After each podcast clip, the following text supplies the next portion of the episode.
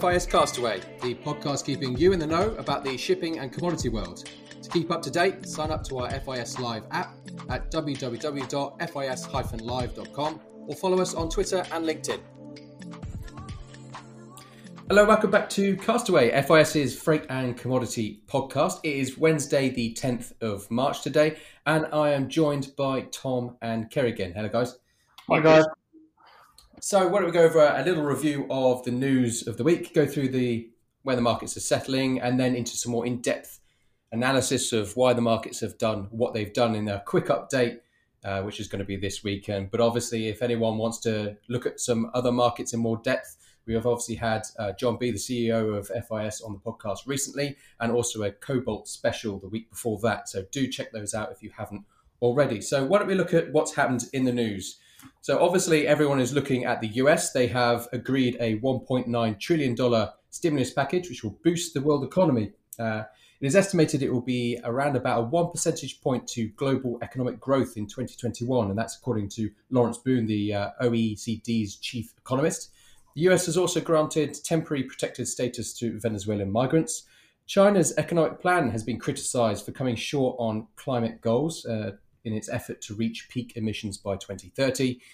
The Bank of Japan's biggest review of its monetary policy in almost five years concluded that it will maintain its monetary easing policy. Uh, Russia is looking to produce its Sputnik 5 vaccine in Italy as demand spikes. And the US has reached a deal with South Korea to share the costs of American troops based in the country. Uh, let's look at the market settlements, and we'll start off with Kerry. What are we looking on the freight? Yeah, well, it's been another roller coaster week, Chris. Uh, the Cape size, uh, remarkably, uh, 16,170. That's up 33% or $4,018 week on week. Um, the Panamax 4TC, not quite as exciting, but still moving fairly quickly, $18,809 today. That is up $1,246 or 7.1%. And talking of roller coasters, the same is true on oil. I mean, it's been a long time coming with the, the OPEC meeting, which we'll discuss a little bit later, but it is a bit like a novel written by a madman. It's all over the place uh, since the meeting. Uh, Brent up 6.5% week on week, Tuesday 2nd versus Tuesday the 9th, uh, ending 67.59 yesterday afternoon. Uh, ROT 3.5% high sulfur fuel oil up 7.5% to 375.50, closing in on that 400 mark. Sing 380 is almost there as well, 387.50, up 7%. ROT, uh, ROT 0.5% up nearly 5% at 480.20 closing yesterday, and the Sing 0.5 over 500, 501.95 up 4.2%. The high fives have come off though, uh, 105 closing the ROT high five down 4.6%, and the Sing high five down basically 5% at 114. Tom, I know what we're seeing. Uh, some big moves in iron ore as well this week. So the high grade 65% uh, was trading at 198.8 uh, last and was down at 189.3 yesterday, so down 4.77%. On the 62% uh, was 175.55 last Tuesday and down to 163.1 yesterday, down 7.09%. So a serious uh, roller coaster week for all our main shipping products this week. So Kerry, why don't we start with you and go into some of the reasonings behind what we're seeing on the on these large moves again this uh, past week? Yeah, absolutely. As I said, the roller coaster certainly continues. Um, the big ships, the Cape sizes, had uh, another exciting week. We found that the floor at the start of March, right at the beginning of March on the first, and overnight into the second. Uh, it's been more or less a week of straight gains from there uh, for the big ships, with strong numbers emerging on the physical market, especially in the last couple of days. Uh, the volumes in the Pacific have been very healthy indeed, with rates on the C5 West Aussie China route pushing through uh, $9.30 yesterday morning, up to rumored mid nines by yesterday afternoon, helping out sentiment. Out in Brazil, we had commented last week there appeared to be a good supply of ballasters so it was still surprising to see rates jump. And indeed, this week we see a very highly positional market with rates being done yesterday in the mid 17s for end March dates uh, and split dates, but up to $20, for example, for mid April dates, and even a rumor of $21 going through for late April loading out of Brazil, suggesting the market believes when it's about to get much tighter. Uh, much like last week, the optimism on paper does seem to be driving the entire market here. You know, a lot of people are arguing this is the tail wagging the dog, with April Cape 5 TC moving close to 21,250 yesterday from under 17,000 a week ago, and trading a little calmer this morning at 20,875 value, according to the FIS Live app. Uh, Q2 has moved from 18,250 a week ago to trade 21,250 this morning. Um, the Panamaxes, it has to be said, are no longer in the driving seat here. Uh, while they also made some gains during the week, the index has been flattening out. And in the Pacific, while the activity remains very healthy on the physical market, uh, with the markets for around voyage are really in line with the index at the moment, those bid offer spreads. Uh, the Atlantic is a little harder to read. There is less new inquiry coming out of the North Atlantic uh, rounds. And East Coast South America and North Coast South America both a lot quieter in the last couple of days, having had a very busy week last week uh, with quite a few cargoes covered. So the paper was taking a bit of a breather yesterday and it slipped a bit. The April 4TC average uh, contract slipping down close to uh, to close at 20,275 yesterday, trading sharply lower again today at $19,075 value while the Q2 is trading at 18 to 50, uh, both about flat on the close of a week ago. So effectively, they've just given back the gains of the past week. And Kerry, we obviously had a couple of weeks ago record volumes trading on the dry FFAs, uh, and this volatility that we're seeing is is pretty incredible.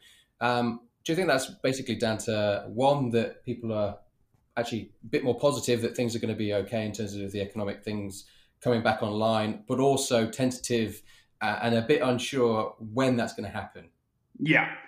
Uh, I think that's exactly what it is. Uh, the record volumes that you're speaking about the other week um, were, were, quite extraordinary. I mean, I think that was a unique circumstance, not unique, but unusual circumstance, and that it represented a short squeeze, really, um, at the time. And so those record volumes were largely driven by people who had uh, let's say, given up most hope for the market and and put on sort of uh, fairly fairly large short positions, having to to race to unwind them, which drove the market on that extraordinary movement of uh, of about three weeks ago. Um, the volumes are very very healthy right now, but uh, you know we're talking not quite as much, probably one half to two thirds the volumes we were seeing um, at that time. So you know I think um, what this represents now is exactly what you say changing expectations of the market, people trying to guess when this market will rebound, and generally a view with the US stimulus passing, uh, with Brazil, uh, especially Vale setting sort of fairly healthy targets for this year in terms of their exports, whether they can meet those or not, separate question. But, uh, you know, China setting a stable growth target again. I think uh, I think it largely represents a view that uh, that there's perhaps less downside at the moment for the Cape market um, than people felt uh, a month ago. Uh, but as you said, timing is everything.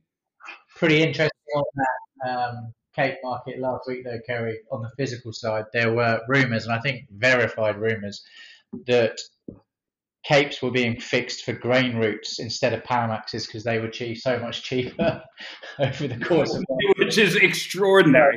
So, so watch out in your cereal in the next few months.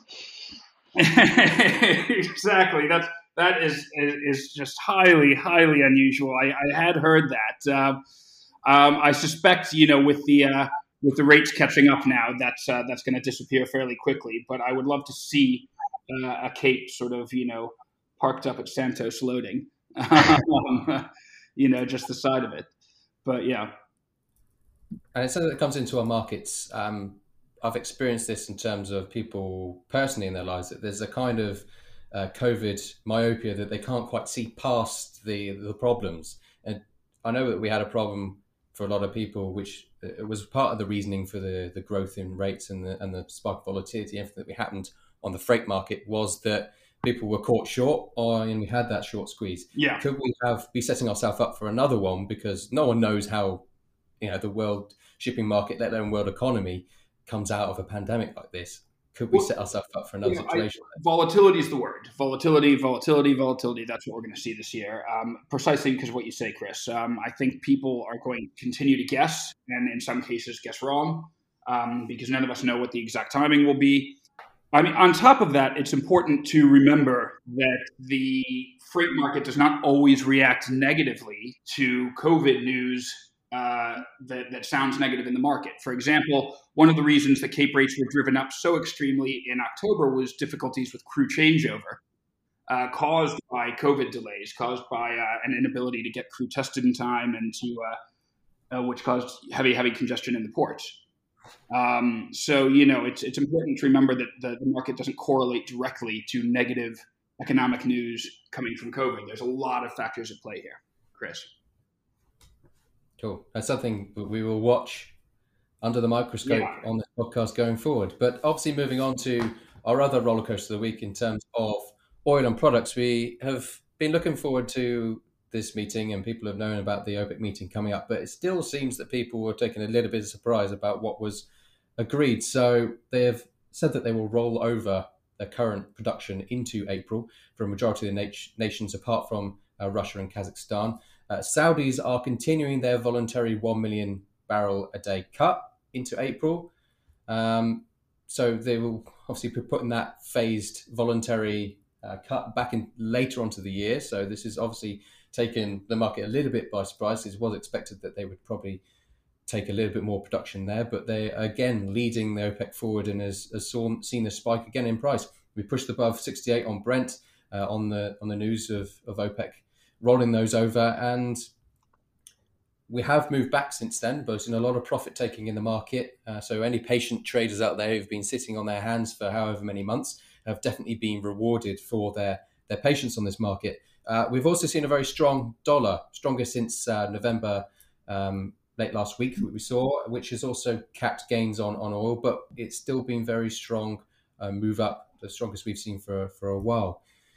We also had the attack in Saudi Arabia, which pushed oil up. There was another factor behind that. Um, the attack from the, the Houthi rebels uh, in an area which is obviously very sensitive for oil production, um, those straits uh, and that area, a large amount of shipping, world shipping goes through there. So, rightly, risk averse people are, are, not happy with that going on and has been reflected again in the, in the price. But yeah. We have heard also that Iran has been covertly supplying China with 306,000 barrels per day of oil for the last 14 months. So I'm sure that will make them very popular with the US uh, and others. But um, again, I know Iran is signaling that he wants to have you know, normal relations established, criticizing the sanctions. They obviously are not allowed to to selling their oil at the moment. But if those things do progress forward, they they rejected t- talks directly with the US about a new deal. This is uh, a deal previously agreed with uh, the EU as big backers, as well as Biden as vice president before the Trump administration. Was 2015 agreement.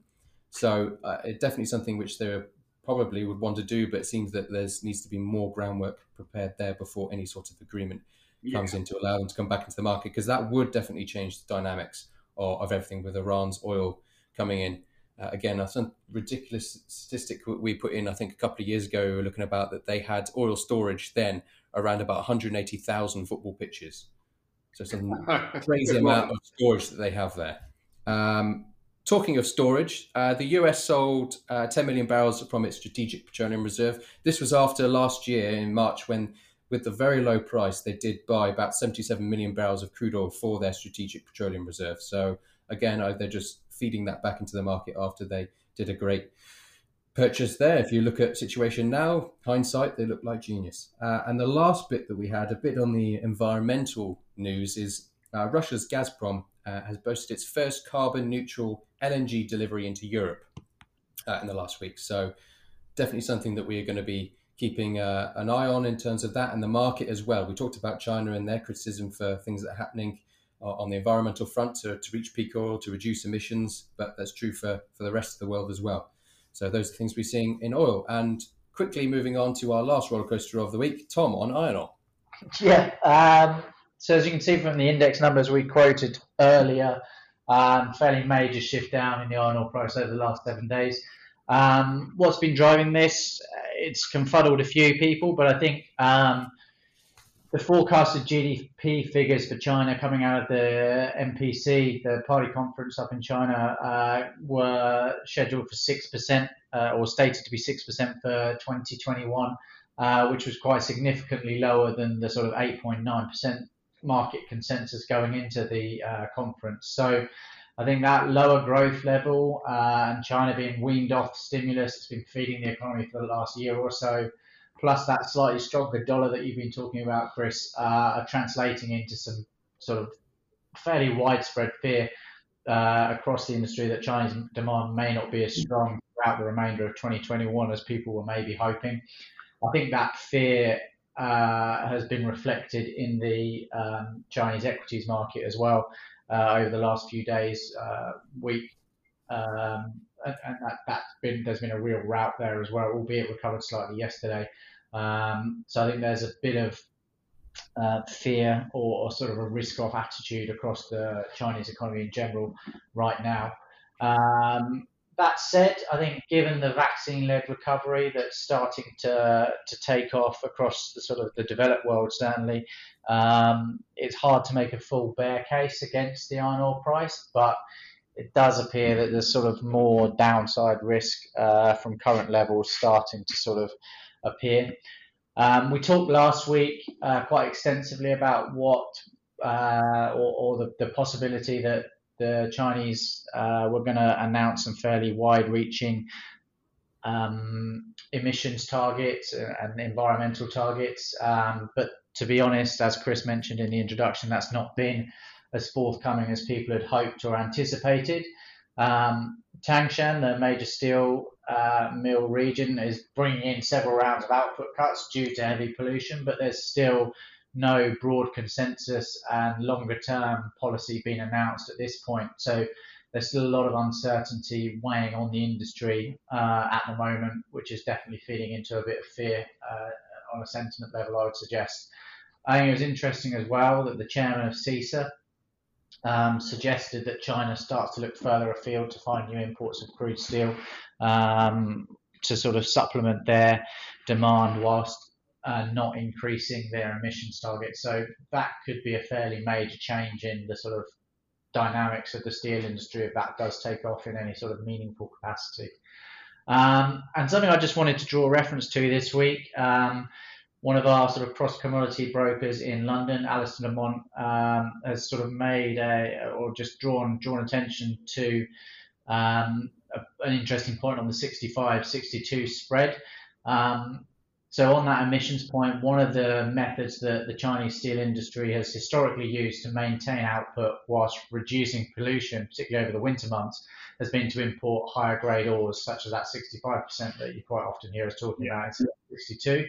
Um, and at present, the May futures price, or yesterday, the May futures price on the 65% iron ore was 14.5% higher than the 62%, um, which, given uh, premium in January 2019, when China was under some fairly major pollution curbs, uh, was only at, was at 30%. It's it's definitely worth keeping an eye on that contract. So a 30% premium in today's prices would, would represent a $54 spread. And at the moment, that spread is currently trading at a $22.61 premium. So, worth keeping an eye on that and seeing whether the market does start to trade around that. And incidentally, uh, prompt Capesize C3, so that Brazil China route, um, gapped up to fix much, much higher yesterday, which does lend some credence to a significant move on that Brazilian 65 grade iron ore. Yeah, I, was, I was about to say that definitely ties in together. And it's a good point, Tom, as well, that the the 65% iron ore is probably the closest thing you get right now in the iron ore market to uh, to an ESG play. And yeah. so worth watching that spread from that perspective always. Yeah, for sure. Maybe we could coin a new nickname for it, the ferrous pollution spread. exactly. Uh, the green spread. but there we are. So again, a nice little review, quick review of our main shipping markets that we've had this morning. Uh, again, do look at some of the other podcasts and listen to those if you have anything. We've had a, a, flurry of specials recently, and we hope to bring you more specials. Looking forward to an emissions one soon, as well as one on air. Yes, indeed. We're doing uh, on the 24th, in fact, uh, a special on air passenger index uh, and uh, the potentiality for futures trading there. So tune in for that. There you go. Hedge your holidays. Um, but we are again coming to the end of our, our week for this. Um, thank you to Tom and Kerry as ever for your expertise on those markets, uh, and to everyone listening. Do join us again next week.